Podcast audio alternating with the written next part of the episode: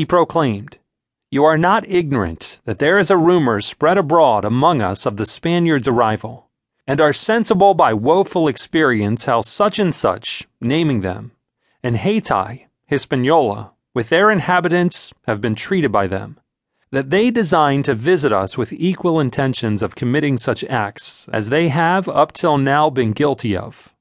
But do you not know the cause and reason of their coming? We are altogether ignorant of it, they replied, but sufficiently satisfied that they are cruelly and wickedly inclined. Following this, he said, They adore a certain covetous deity, whose cravings are not to be satisfied by a few moderate offerings, but they may answer his adoration and worship, demand many unreasonable things of us, and use their utmost endeavors to subjugate and afterwards murder us. Then, taking up a cask or cabinet near at hand, full of gold and gems, he proceeded in this manner This is the Spaniard's God, and in honor of him, if you think well of it, let us celebrate our Arcaidos, which are certain kinds of dances and caprings used among them.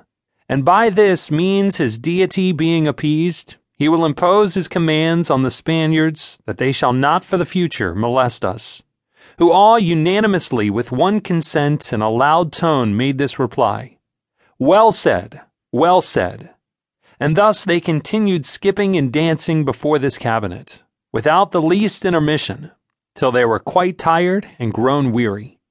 Then the noble Hathni, resuming his discourse, said, If we worship this deity, till ye be ravished from us, we shall be destroyed. Therefore, I judge it convenient, upon mature deliberation, that we cast it into the river. Which advice was approved of by all without opposition, and the cabinet thrown into the next river.